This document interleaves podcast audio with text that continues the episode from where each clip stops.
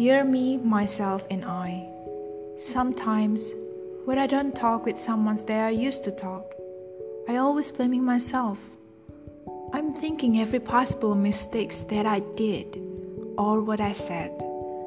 I also write some words to make them stay or do something touched. Meanwhile, in the same time, I also thinking maybe they just don't want me or maybe I'm just so annoying and I am a burden. People change so fast than the weather, and also a big liar.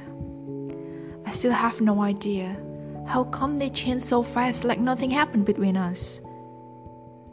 I always wondering every day, what is my fault? I want explanations. But the fact is, there is no explanation. At last, I make myself lost the battle. I beg for forgiveness for something that I didn't do. So pathetic and ironic. People keep leaving me and never say sorry. Do you know? The good thing is, I feel so relieved. I learned something from it. I have to let them go and let them decide for their goodness. Because I realize if I love them, I let them go.